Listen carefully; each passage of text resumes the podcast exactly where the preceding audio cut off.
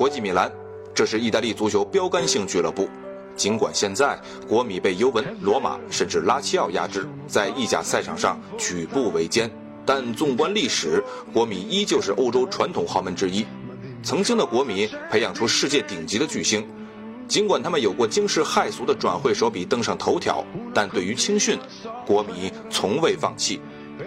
蓝黑军团的青训学院用最严格的要求、最苛刻的标准培养他们的希望之星。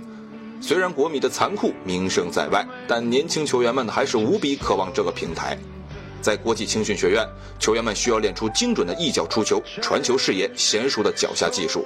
在国米青训看来，这些都是球员立足之本。国米青训营和米兰当地的中学达成合作关系，球员们在提高足球技艺时还要照常上学，不耽误学习。国米青训营的基础设施也是世界一流。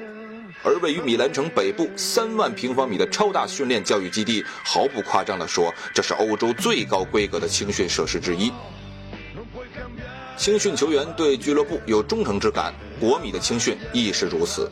不信你看看国米俱乐部的档案室，两个名字熠熠生辉：法切蒂、贝尔格米。这两人成长在国米，在这里奉献一生。对于国米的年轻人来说，这两人是伟大的榜样，是伟大的传奇，代表着成功、忠诚、威严。尽管穆帅的执教生涯极为辉煌，但他缺少在一家俱乐部打造完整的青训体系，国米除外。执教国米两个赛季，穆里尼奥硕果累累。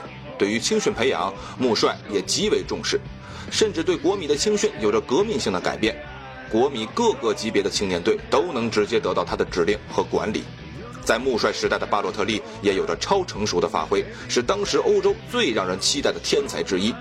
租借到 AC 米兰的前锋德斯特罗也是国米青训出品球员。